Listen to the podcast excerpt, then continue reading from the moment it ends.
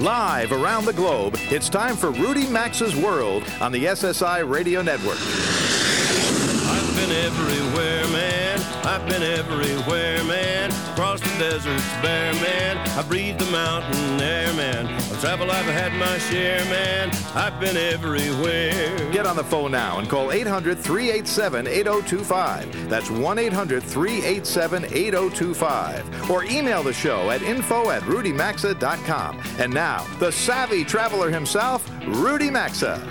Welcome to the second hour of Rudy Maxa's World, where it's all travel all the time. I'm your host, Rudy Maxa, and if you're a first-time listener, you should know I am not a travel agent.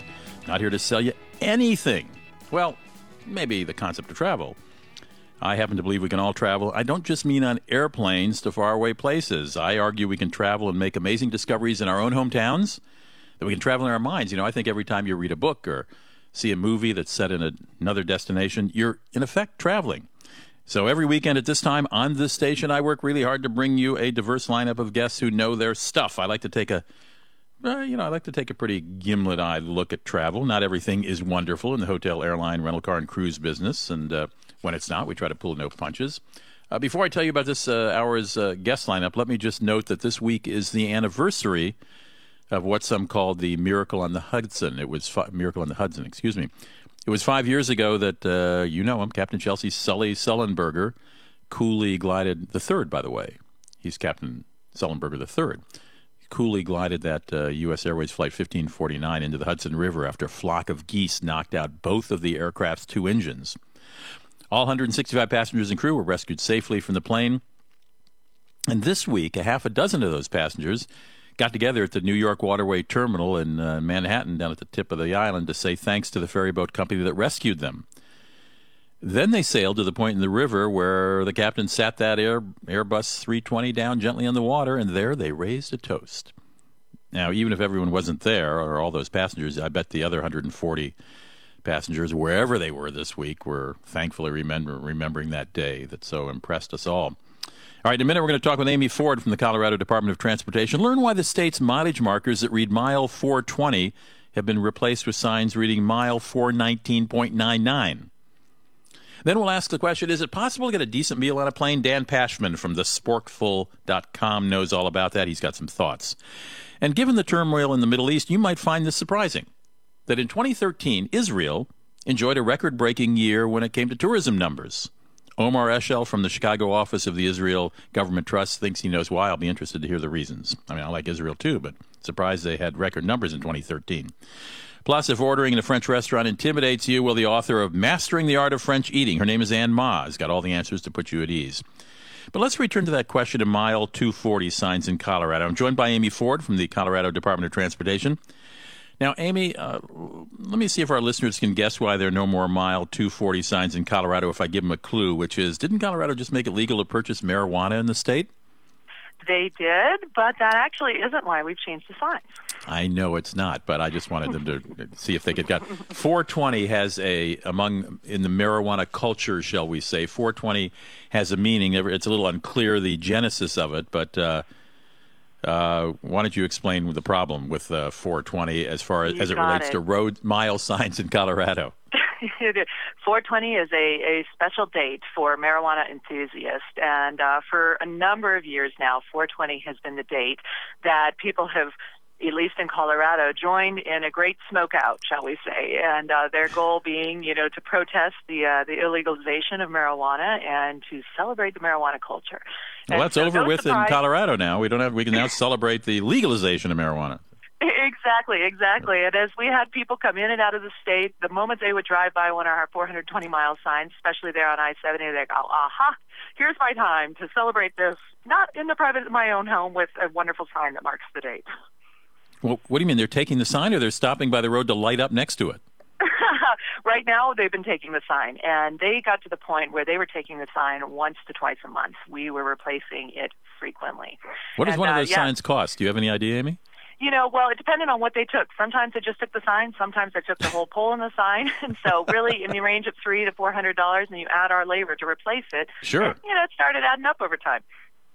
Well, the, other states must have mileage markers for four twenty. I, I, I, I, do you think? I mean, have you heard of this happening in other states? Yeah, I mean, I, I'm pretty sure it happens in other states. And four twenty, obviously, is the focus of what we're talking about today. But right. the same thing happens with some other significant numbers, let's say that, with other signs. Yeah, yeah, I hear you. Okay, so um, so you, so who came up with the idea of putting up signs that say four nineteen point nine nine? That's you very know clever. What? Our, our, our crews who were out there in the field thought this might be a way to deter people. And being the good engineers and good transportation people that they did, when they put up four nineteen point nine nine, they actually moved the mark that tenth of a mile to make sure that it was exactly accurate on where they had the mile marker. I don't want to stir any trouble up here, but I wonder if four nineteen point nine nine is so unique. You're not going to see a mileage marker like that anywhere else in the world, probably, that it itself might become a coveted object. I think you might be right. And uh, given the fun uh. attention now that we've gotten on these signs, I can guarantee it. But actually, we drove by it earlier this week just to double-check, and the sign is thankfully it's, still up, so we'll see how long that lasts, though. It's still there. You guys ought to mount one of those, you know, twenty-four hour cameras up there, and then you catch the license plate of the car that stops. That might be cheaper. We do. Than I mean, yeah, obviously it is technically theft when someone does that, but uh, so to date I don't think I've heard of anyone being arrested for stealing one of our signs. I just and, and how many signs do you think have been stolen over time? Has this been going on for like a decade or just the last couple of years? I'd say within the last five years, it's been pretty frequent uh, as the four twenty became more and more prevalent, you know, as far as being something people celebrated. And so for us, we replaced a sign uh, a year or two ago and uh, really have seen a significant decrease in the people. It still gets taken from time to time, obviously. But, um, but yeah, it's, I mean, a huge decrease for us on when it was getting taken. All right, Amy, we may check in with you a year from now, Amy, and see how the four nineteen point nine nine sign's working out for you. You do that. Thanks. Amy Ford's the communications director with the Colorado Department of Transportation that uh, having a little trouble with their four twenty signs, on particularly on Interstate seventy that, as I recall, cuts across the state. Hey, if you've got strong feelings about the use of cell phones on airplanes by passengers, well, now's your time to speak up. This week began the first of two thirty-day public comment periods on the Federal Communication Commission's proposal to allow in-flight cell calls on personal cell phones or other wireless devices. Now, this is just above ten thousand feet, of course. Not that the F C C hasn't been receiving lots of frank opinions already, most of them negative. four hundred twelve people had written in as of Wednesday of this week. Nearly all of them voted nay, nix on, on, on cell phones abro- ab- aloft. Now, a couple of writers feared they'd find themselves sitting next to chatty teenagers. Another wondered what would happen if the guy he doesn't know sitting next to him gets a call from his wife saying, uh, I know it's been a great twenty-three years of marriage, sweetheart, but I want a divorce. I mean, what does he? What do you do with that? But I've noted more than once, uh, as I've noted more than once, this this strong objection to cell phone use is largely confined to the United States. Flyers all over the world have been able to use their phones while flying. Hadn't been any noticeable ruckus about it. My friend David Rowell at Travel Insider pointed out in a column recently, it's inevitable that cell phones will be allowed on U S planes sooner rather than later. Why? Well, because profit for the airlines and cell phone provi- or cell service providers. He argues that the ambient noise in the plane will keep talkers from bothering others. Uh, I suppose, unless you've got somebody really noisy right next to you. Anyway, I am betting that in the not-too-distant future, we will be talking about plane uh, talking on a plane etiquette, phone on a plane etiquette. Anyway, if that sounds great or not so great to you, drop a letter to the Federal Communications Commission in Washington and let them know what you think. You're listening to Rudy Maxa's World. Be back in just a moment. We're going to talk about how to have a decent meal on a plane. Rudy Maxa's World phone lines are open now, so call us at eight hundred, three eight seven, eight oh two five. We'll be back after these messages. Hi, folks. Rudy Maxa here, inviting you to discover what Ireland's great cities have to offer. Cities including Dublin, Belfast, Galway, and Kilkenny are as rooted in history as they are in the twenty-first century. From ancient landmarks to five-star hotels, from a new generation of chefs cooking up a foodie scene as dynamic as it is delicious, to iconic castles and coastlines, all are within easy reach of these vibrant city hubs that are making their way onto best destination lists from National Geographic to TripAdvisor. Plan a trip today and go to Ireland dot com or Rudy Maxa dot com and click on Sponsors. Thank you for calling Rosetta Stone for your free language learning demo. Yeah, what's the catch? Excuse me? Your ad says I can get a free Rosetta Stone demo. So what's the catch? No catch. We're so sure the Rosetta Stone method is the fastest, easiest way to learn a new language that we'll give you a free demo to try it for yourself. Okay, but I've tried to learn a new language before, and it was always too hard. This is a completely natural way to learn a new language, just like you learned your first language. No tedious translation, useless memorization, or boring boring drills. It even comes in thirty languages. Oh, but there is one thing. The catch, right? You could start speaking in a new language in less than fifteen minutes. Aha! Wait, did you say fifteen minutes? To get your free demo from Rosetta Stone, call now, one eight hundred, three three seven, one four four two. Experience for yourself the fastest, easiest way to learn a new language, guaranteed. For your free demo, call now, one eight hundred, three three seven, one four four two. That's one eight hundred, three three seven, one four four two. Hey, it's Guy Fieri, and before the game, it's all about the tailgating. Burgers, sausage and peppers, onions, hot wings, you name it. But come game time, if you got yourself a whole bunch of heartburn, roll out the Rolaids. Don't let heartburn keep you from enjoying the things you love. Rolaids gets you back in the action fast. Its dual-active formula neutralizes more acid than Tums. For indigestion and heartburn, get rapid relief with Rolaids. R O L A I D S? Now that's how you spell relief. Use as directed. Acid neutralization may not correlate with symptom relief.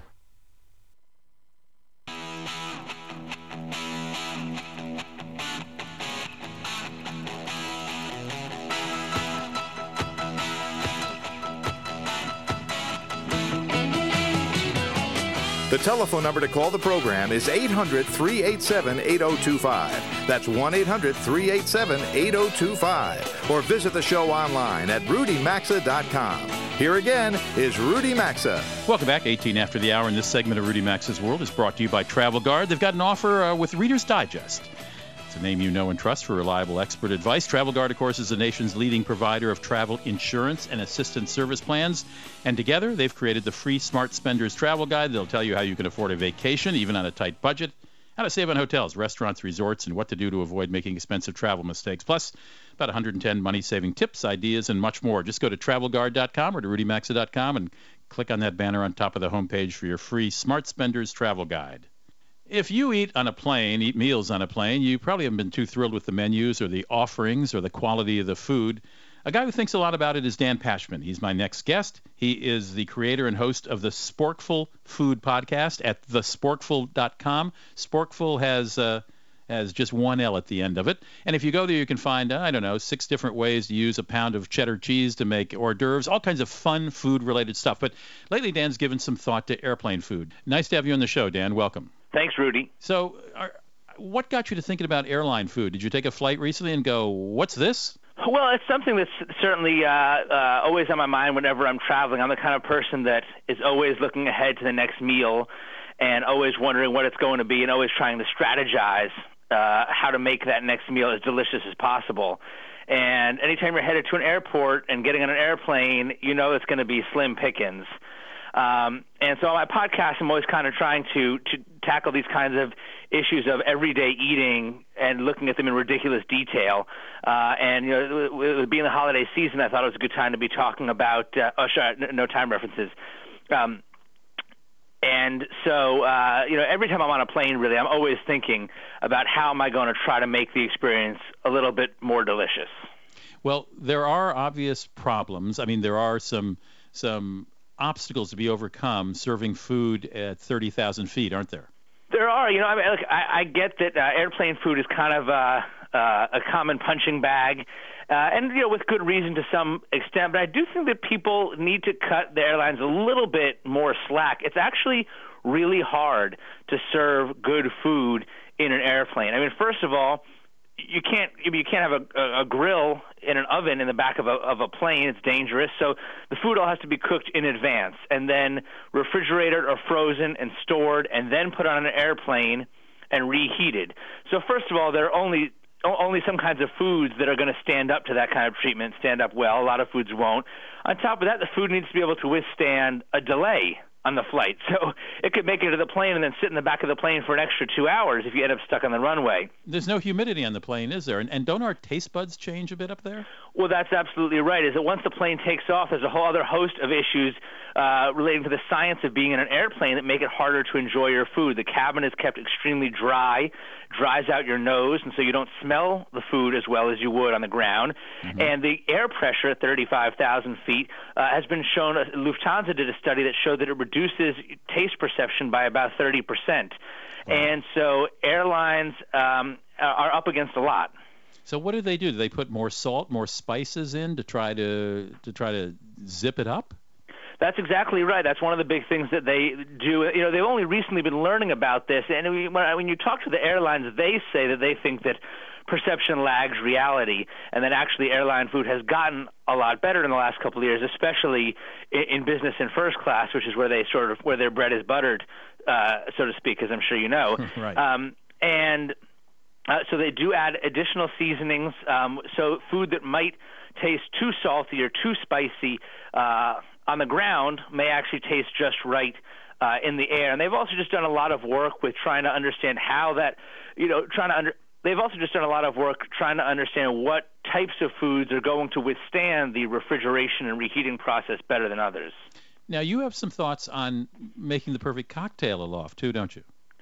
I do. I mean, this is another thing that I put a lot of thought into, is how to improve uh, your experience on a plane. Um, uh, when you get your cocktail, this is actually, I mean, I know we all like to complain about how airlines nickel and dime you these days. I actually think that the cocktail is one of the better buys you can get in air travel. You know, even if it's it, nowadays it's often like seven dollars, but that little airplane bottle of liquor you're getting is usually about a drink and a half's worth of liquor. Hmm. And so you're, you're, and then you're getting a whole can of soda or mixer or whatever it is. So you're getting uh, a cocktail and a half for seven dollars. That's not terrible. Um, and then you get to mix it yourself. Now, key strategy point here is that what you want to do is ask for a second cup full of ice. Because okay. typically they'll give you one cup of ice, and they'll give you, let's say you get a Jack and Coke. You get your Jack, you get your Coke, and you get your cup of ice. Well, when you start mixing, uh, you're only going to use, uh, let's say, half the Jack and a third of the Coke, if that. Um, the ice is going to start to melt. But, again, we're talking about a drink and a half here. And so once that ice has melted beyond a certain point, it's not going to be able, there's not going to be ice left to chill as you refill the cup and continue to mix your drink and make the, the second and third portion that you're giving yourself. Um, so that's why that second cup of ice is crucial. And then you want to, you know, you're, you're sort of a mad scientist there in your seat with the ice and the mixer and the liquor, and you're adding and different things, you know, until it gets to be just the right ratio. My guest is Dan Pashman. He is the curator of the website and blog, and where you also have, where he also has his podcast, The Sporkful, S P O O R K F U L dot com. Sorry, it's one O. S P O R K F U L. Yeah, you, you might have said, uh, I, I could have heard it wrong, but just it was uh, it's Dan. Did I say, I'm not sure if you said did Don. I say Dan? But... I'm sorry. My guest is Dan Pashman. He is the curator of The Sporkful, S P O R K F U L dot com. It's a highly entertaining uh, website that has podcasts and some of his writings, uh, blog writings about all elements of food. We're talking particularly about airline food. I got to tell you, more and more, well, particularly if I'm flying coach, because there's rarely food on coach unless you're going overseas, more and more I am looking to airports to buy my food before I get on a, f- a flight, Dan. And I, I think I enjoy it at thirty thousand feet. Now, of course, it's a little fresher. It hasn't been frozen. It might be a half an hour after I buy it. Do you ever do that? I do, and, and certainly you're going to get, uh, uh, if nothing else, you'll get more power over your options by True. surveying whatever there is available in the airport versus just stuck, being stuck with the one or small handful of uh, options that are actually on the plane.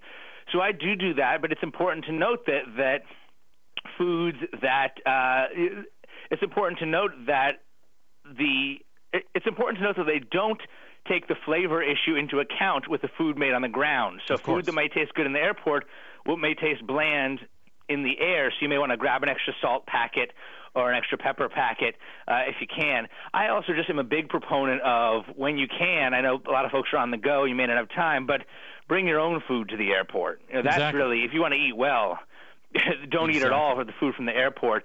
Um, but there are also things that you can do. Let's say you grabbed a sandwich on the way, on the way uh, you know, running down the, the jetway. You uh, grab your sandwich, you run onto the plane, you think, oh, good, I got a sandwich in the airport. I'm in good shape. I'm not stuck on the plane. But then you get up in the air and you realize this food is bland.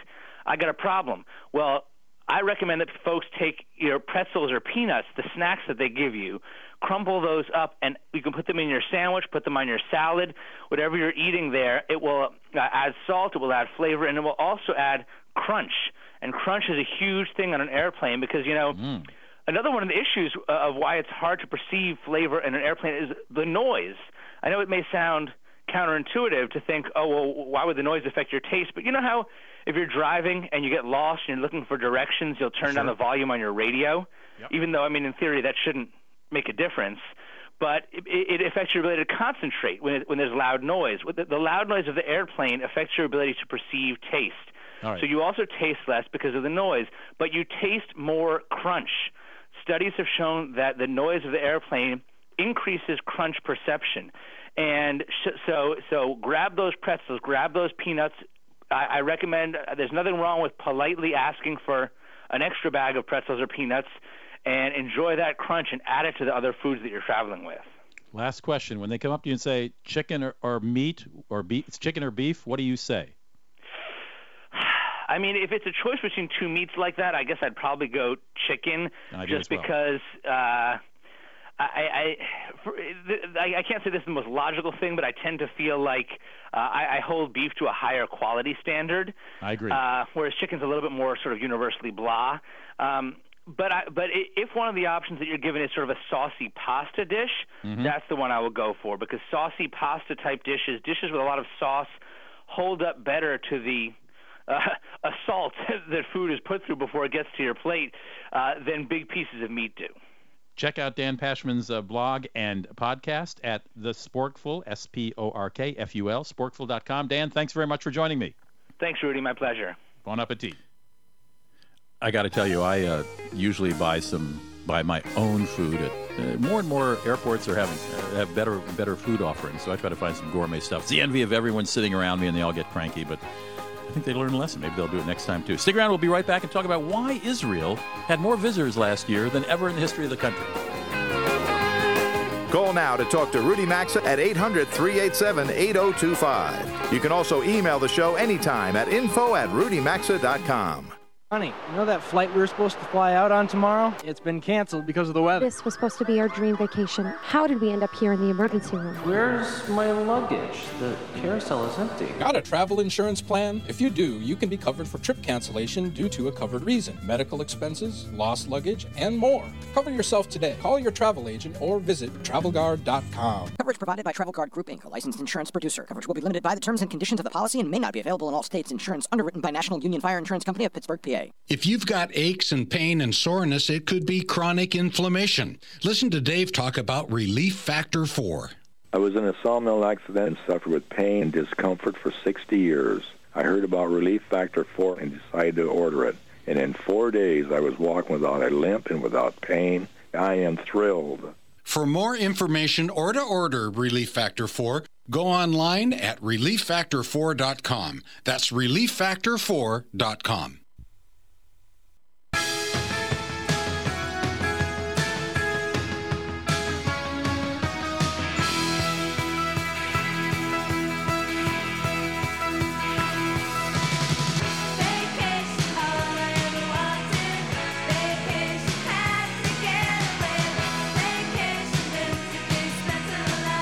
To participate in the program, call now at eight hundred, three eight seven, eight oh two five or log on to rudy maxa dot com.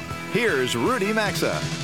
thirty-three after the hour, this segment of Rudy Maxa is brought to you by our friends at Ireland Tourism, although we're going to be talking about Israel tourism in just a moment. But our sponsor is Ireland, inviting you to discover what Ireland's great cities have to offer. Cities including Dublin, Belfast, Galway, and Kilkenny are as rooted in history as they are in the twenty-first century. From ancient landmarks to five-star hotels, from a new generation of chefs cooking up a foodie scene as dynamic as it is delicious, to iconic castles and coastlines, all are within easy reach of these vibrant city hubs that are making their way onto best destination lists from National Geographic to TripAdvisor. So plan a trip today. Go to Ireland dot com or visit rudy maxa dot com. Right there on my homepage of the radio show, you can click on sponsors for a direct link to Ireland dot com, or you can just go to Ireland dot com. Uh, it's a little ironic. We've got Ireland sponsoring this segment, but we're going to talk about Israel. Omer Eshel is uh, my guest. Omer, welcome to the show. Shalom, and thank you for having me. And shalom to you. Did you want to talk about Ireland or do you want to talk about Israel? What do you think?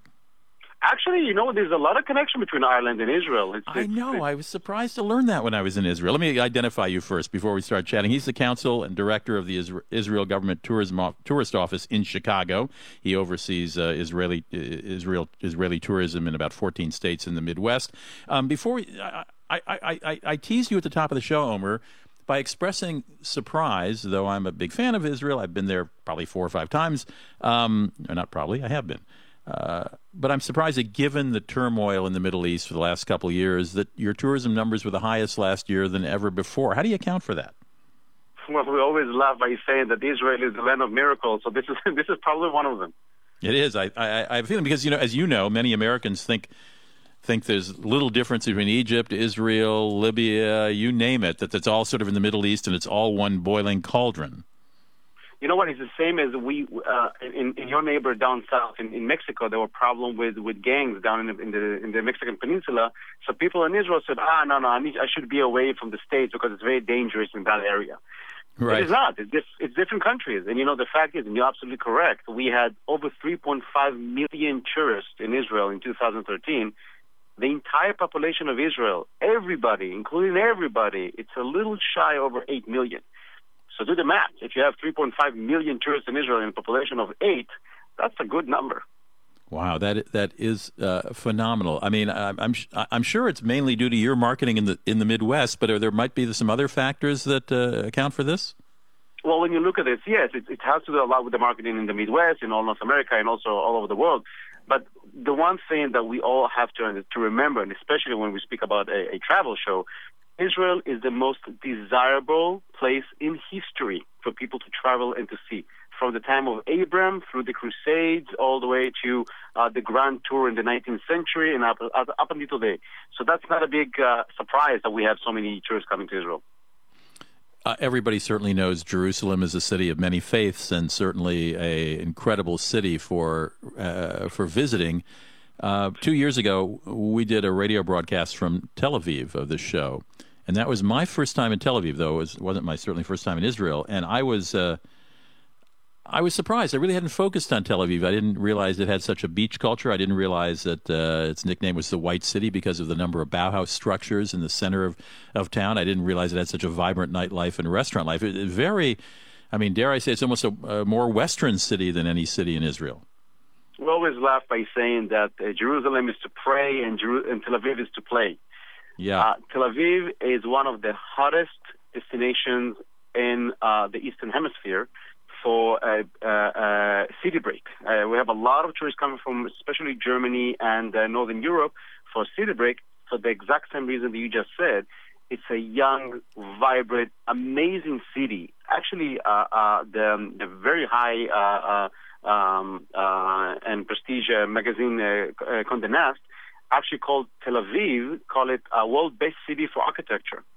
And I think the Lonely Planet Guide named it as one of the top ten cities to visit uh, uh, right now. I mean, the Mediterranean beaches are phenomenal, and as I say, I, I'm, a, I'm a big fan of it. You you talk about some towns uh, that I don't know about, including the biblical city of Goliath. I didn't know there was a Goliath, Israel. Oh, yeah. You know, if if if you look at the Bible, you know, the battle of David versus Goliath in Samuel first seventeen, we, we talk about Goliath from the city of Gat. Now G A T, we know, right? yeah, G A T. Now we know exactly where that city is, and we know this is the city of God because when we dig there, we find a sign saying uh, "Padi, the King of Gat." So that's a hundred percent guaranteed. This is it. Um, we've just got a minute left, but you also you've got uh, is it Bet Guvrin? Am I Guvrin? Am I pronouncing it correctly? Right, Bet Guvrin. It's an underground maze. Of, it's a city dug underground. We're talking reservoirs, armories, synagogues, dwelling, uh, uh, uh, places for oil press, everything underground. It How long was ago? Built by, it's two thousand years old. It oh was built goodness. in the time of the revolt against the Romans. Where is it roughly? I don't know this. It is right between, actually right between Tel Aviv and Jerusalem. It's on Highway six. It's one of the largest underground systems uh, uh, in, in the Middle East, and it's completely intact. Well, a reason for me to go back. Omer Eshel is the counsel and the director of the uh, Israel Government Tourism Office in Chicago, uh, but you can find more information. If, if Israel's been on your bucket list, I, I've got to tell you, you'll be perfectly safe. I think it's a fabulous place to visit. Uh, it is Go Israel dot com is the website for more details. Thank you very uh, much for joining us, uh, Omer. Nice talking to you. Same here. Thank you. Shalom and see you in Israel. Shalom. Go Israel dot com is the website. Stick around. Got some, uh, we're going to talk a little about French food when we come back. Rudy Maxa's World is coming right back. So get on the phone now at eight hundred, three eight seven, eight oh two five. That's one eight hundred, three eight seven, eight oh two five. You can also enjoy the program anytime at Rudy Maxa dot com. Thank you for calling Rosetta Stone for your free language learning demo. Yeah, what's the catch? Excuse me? Your ad says I can get a free Rosetta Stone demo. So what's the catch? No catch. We're so sure the Rosetta Stone method is the fastest, easiest way to learn a new language that we'll give you a free demo to try it for yourself. Okay, but I've tried to learn a new language before, and it was always too hard. This is a completely natural way to learn a new language, just like you learned your first language. No tedious translation, useless memorization, or boring drills. It even comes in thirty languages. Oh, but there is one thing. The catch, right? You could start speaking in a new language in less than fifteen minutes. Aha! Wait, did you say fifteen minutes? To get your free demo from Rosetta Stone, call now, one eight hundred, three three seven, one four four two. Experience for yourself the fastest, easiest way to learn a new language, guaranteed. For your free demo, call now, one eight hundred, three three seven, one four four two. That's one eight hundred, three three seven, one four four two. Hi, this is Chuck Woolery. You want to feel like a million bucks today? Have all the confidence in the world? Well, it can't happen if you have bad breath, so why don't you do what I do?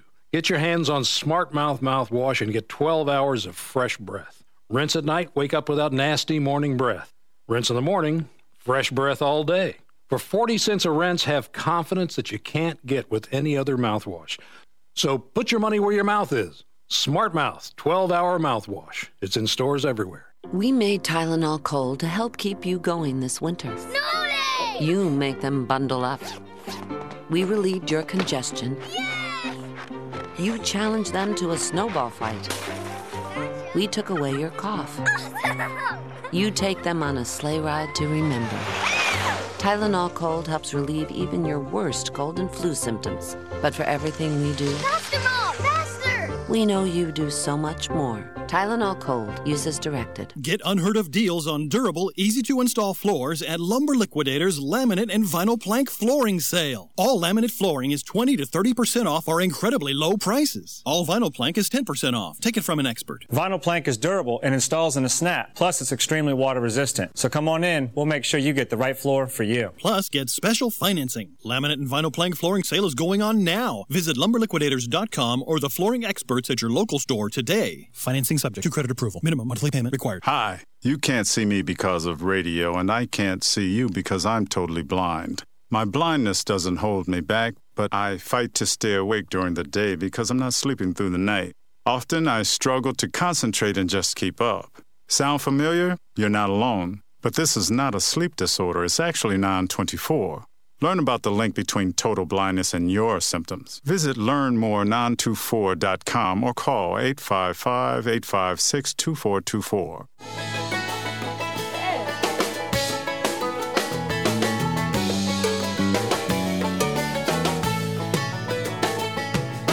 Get out the map, get out the map, and lay your finger anywhere down.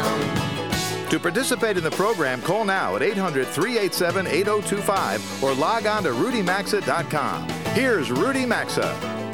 It is forty-three minutes after the hour. Nice to have you with me in Rudy Maxa's World this weekend, where we talk all travel all the time. Um, I've got holding in my hand a new book called Mastering the Art of French Eating. Not French cooking, but French eating. It's written by the wife of a diplomat. She's also a journalist and uh, clearly a, a devotee of cuisine. Her name is Anne Mah, M A H. The book is published by Pamela Dorman Books, a division of Viking. Oh, Anne, welcome to the show. Nice to have you here. Thank you for having me. Now, you know, when I first read the title, I thought, finally, somebody's going to tell me how to order things in French. But um, th- because I... Uh, among all my friends, my French, French, I've never taken a course in French. I speak German and grew up in Germany as an army brat, but I butcher French all the time, though I'm a big fan of the country. And you were clearly, too. And you you uh, had, had lived in some good addresses. You and your husband, uh, who's a diplomat, an American diplomat, had lived in, uh, where? Shanghai, Washington, D C, and elsewhere, we right? We lived in Beijing, uh, Washington, D C, oh, Beijing. together. Um, before we met, his first assignment was in Ashgabat, Turkmenistan. Okay, well, okay, they're not all garden spots, okay.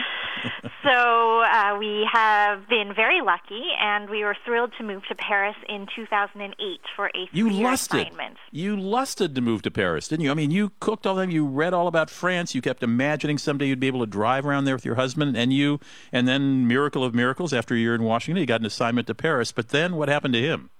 Well, a few months after we arrived, and we were so happy um, to be going there. Really, it was our dream post. We're both Francophiles, um, both French speakers. Um, and a few months after we arrived, he got called away on a year-long assignment to Baghdad. Uh, you could and I not was go. Very, I, no, I was. It's an unaccompanied post. I was very lucky to be able to stay in Paris, but of course, my dream of living there changed a little bit. Well, I presume you dreamt of living there with your husband. Yes, exactly. All right. So, so how how did food how did food connect you with the country and bring you not back to life? Obviously, I'm sure you weren't sitting in the corner crying in a little ball, but uh, how did it bring France alive to you? Well, um, we had dreamed about taking a road trip through France together using Julia Child's famous cookbook, Mastering the Art of French Cooking, as a guide. Um, but when he left for the year, uh, he and also uh, some friends that I had made there encouraged me to travel through the country anyway on my own. And that was, food was really the bridge that led me and encouraged me also to do that, um, a way of going to a place and really discovering the history through the lens of a specific dish, the regional dish. Well, and that is what your uh, that is how your book is structured. It's an inter- it's a very different kind of book in that it has uh, you you explain the structure, won't you? Uh, rather than having me do it, since sure. you wrote it. Um, it is uh, ten different chapters, and each chapter has is uh, focused on one signature dish of a different region. So, for example, the book opens with Paris and talks about steak frites. Um, and that's each dish serves as a jumping-off point to really talk about the history of a of a certain place and the the way a dish has de- grown from the land and taken root there and developed and is cooked there for hundreds of years. So, for example, in Paris, um, I chose steak frites because I really wanted to talk about the bistro culture and cafe culture of Paris that ah. began in the nineteenth century. And steak frites, of course, is steak uh, with a side of French fries, which is frites exactly. in French. Exactly. Yeah. Very, that very word I have no dish. trouble pronouncing. It's one and of the easiest fish... dishes to order, yeah. And in, in, in, in Provence, you talk about uh, fish soup. Uh, in uh, the Carcassonne, uh, Carcassonne and thereabouts, you, you talk, of course, about the, the great cassoulet they make there. But uh, mm-hmm. you obviously did a lot of research into the history of this food, besides giving some recipes and talking about the dish. Uh, you did some legwork. Absolutely. I mean, one of the most interesting things about traveling in general, and in France in particular, is the way a dish um, becomes really part of the culture and is, you know, is is reflectant reflects the history of a place. So, for example, cassoulet um, has been eaten in that in the southwest of France since before the bean was brought over from the New World. They used to use fava beans before mm. the current white bean. Um, mm.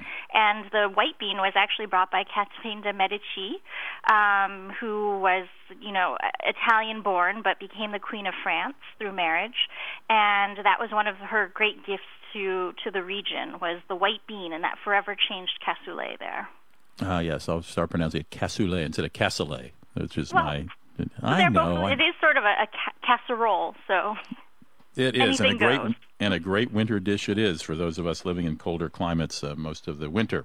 Um, and it's uh, all too short, but I certainly will uh, commend this book to anyone who loves French cooking, who loves eating for that matter, or has always dreamed, as you did, of going to France. It's a great uh, culinary tour of France, and uh, I hardly recommend it. Anne, thank you for joining me. Thank you so much.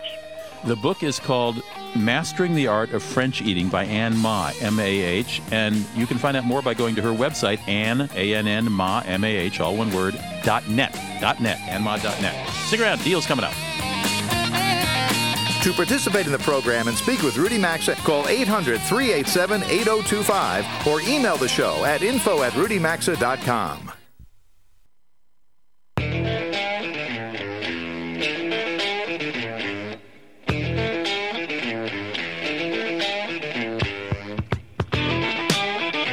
To join Rudy Maxa, call eight hundred, three eight seven, eight oh two five. You can email the show at info at rudy maxa dot com.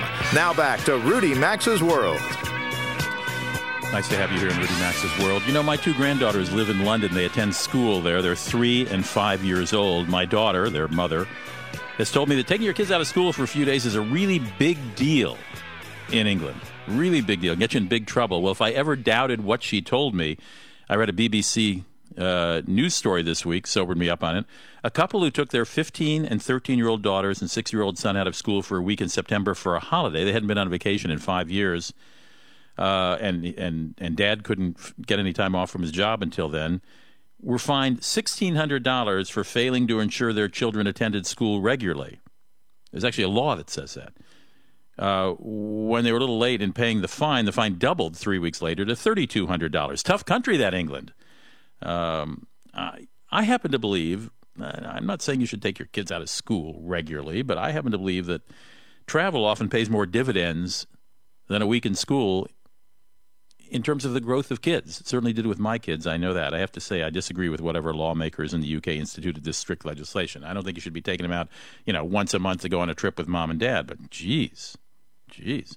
As the child's father said to the press, if everyone who had kids uh, only took them on vacation when school wasn't in session, the entire country would come to a standstill. No question about it. All right, let's do some deals of the week. I got a lot of them here.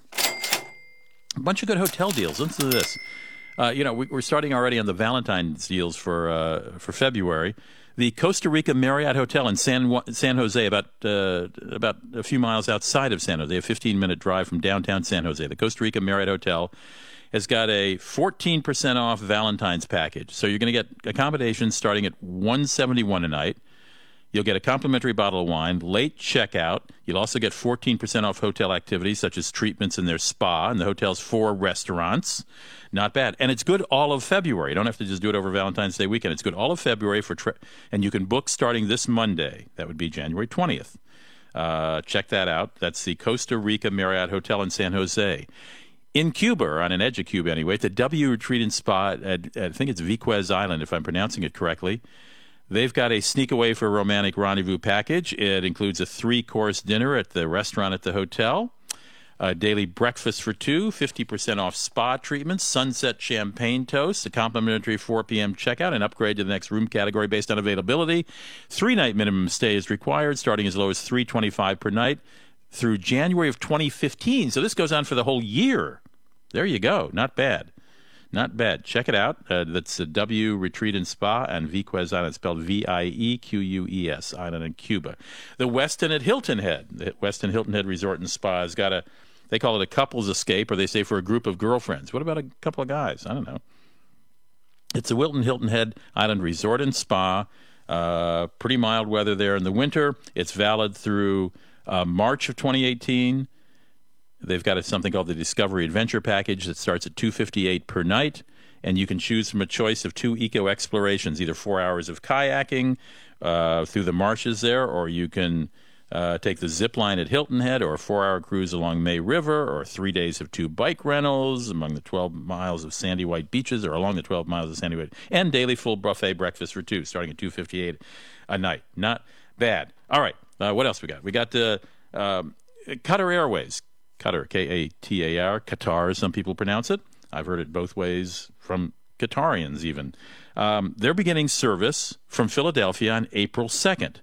So they're giving it a great deal, seven hundred sixty-six dollars for travel from Philadelphia, not just to Qatar, but to select destinations around the globe. seven hundred sixty-six dollars round uh, trip. Remember, they're partners in the One World Alliance with American Airlines and U S. Airways. So customers from select cities throughout the U S to, uh, can fly to Philadelphia and connect with a Qatar Airways flight. For example, you can fly Boston, Charlotte, Vegas, Phoenix, Raleigh-Durham aboard U S. Airways to Philadelphia and connect to onward to destinations throughout the Far East, Africa, Middle East, aboard Qatar. Book by February seventh to take advantage of this special launch offer. I don't know how long it goes. Can I squeeze one more in? The Pullman Rail Journeys Company. This is a this is a luxury train. Um, it's connecting two of the two of uh, our favorite cities, Chicago and New Orleans, and offering passenger service with an early booking savings program. So you can travel between Chicago and uh, New York at uh, fares up to sixty percent off the published rate. Um, every one of these cars is a Pullman style with an open section compartments, drawing rooms with double windows. Every bedroom features a large window so you can catch the landscape. Meals are served in the lounge and dining cars. You can have room service even on request. And you can socialize in the club, observation, or dining car. It's a great way. Uh, trains depart weekly from Chicago's Union Station at eight in the evening every Thursday and arrive in New Orleans the following day at three forty-five p.m. That's a pretty painless way to get there. Leave at night, sleep, wake up, be there late afternoon. Uh, northbound departures, in other words, coming from New Orleans to Chicago, leave every Sunday at one forty-five and you get into uh, Chicago the following at n- morning at nine a.m. Pretty cool. Fares uh, begin at two hundred forty dollars per person each way, including overnight sleeping accommodations, fine food, beverages, including wine and spirits, served in impeccable Pullman style. I'm obviously reading from the press release here. Anyway, the early booking savings on Pullman Rail Journeys can be booked uh, with your travel agent or by calling Pullman Rail Journeys' phone number. They'll also throw in a hotel package at the New Orleans and Chicago properties. So check it out at travel pullman dot com, P U L L M A N, all one word, travel pullman dot com. Not bad for a deal of the week. A lot of deals of the week. Well, I'm sure we'll have more Valentine Days ones coming up, or Valentine-related ones coming up for February by next weekend. Speaking of next weekend, I hope to see you here again next week. Thank you for favoring me with your company during Rudy Max's World broadcast this weekend. Same time, same station. See you see you next weekend. Meanwhile, do travel safely. Thank you to Jeff Ryder, my engineer, and Janet Day, Savita McDonald, my executive producer. You've been listening to Rudy Max's World, and as always, you're hearing Must Hear Radio on the S S I Radio Network.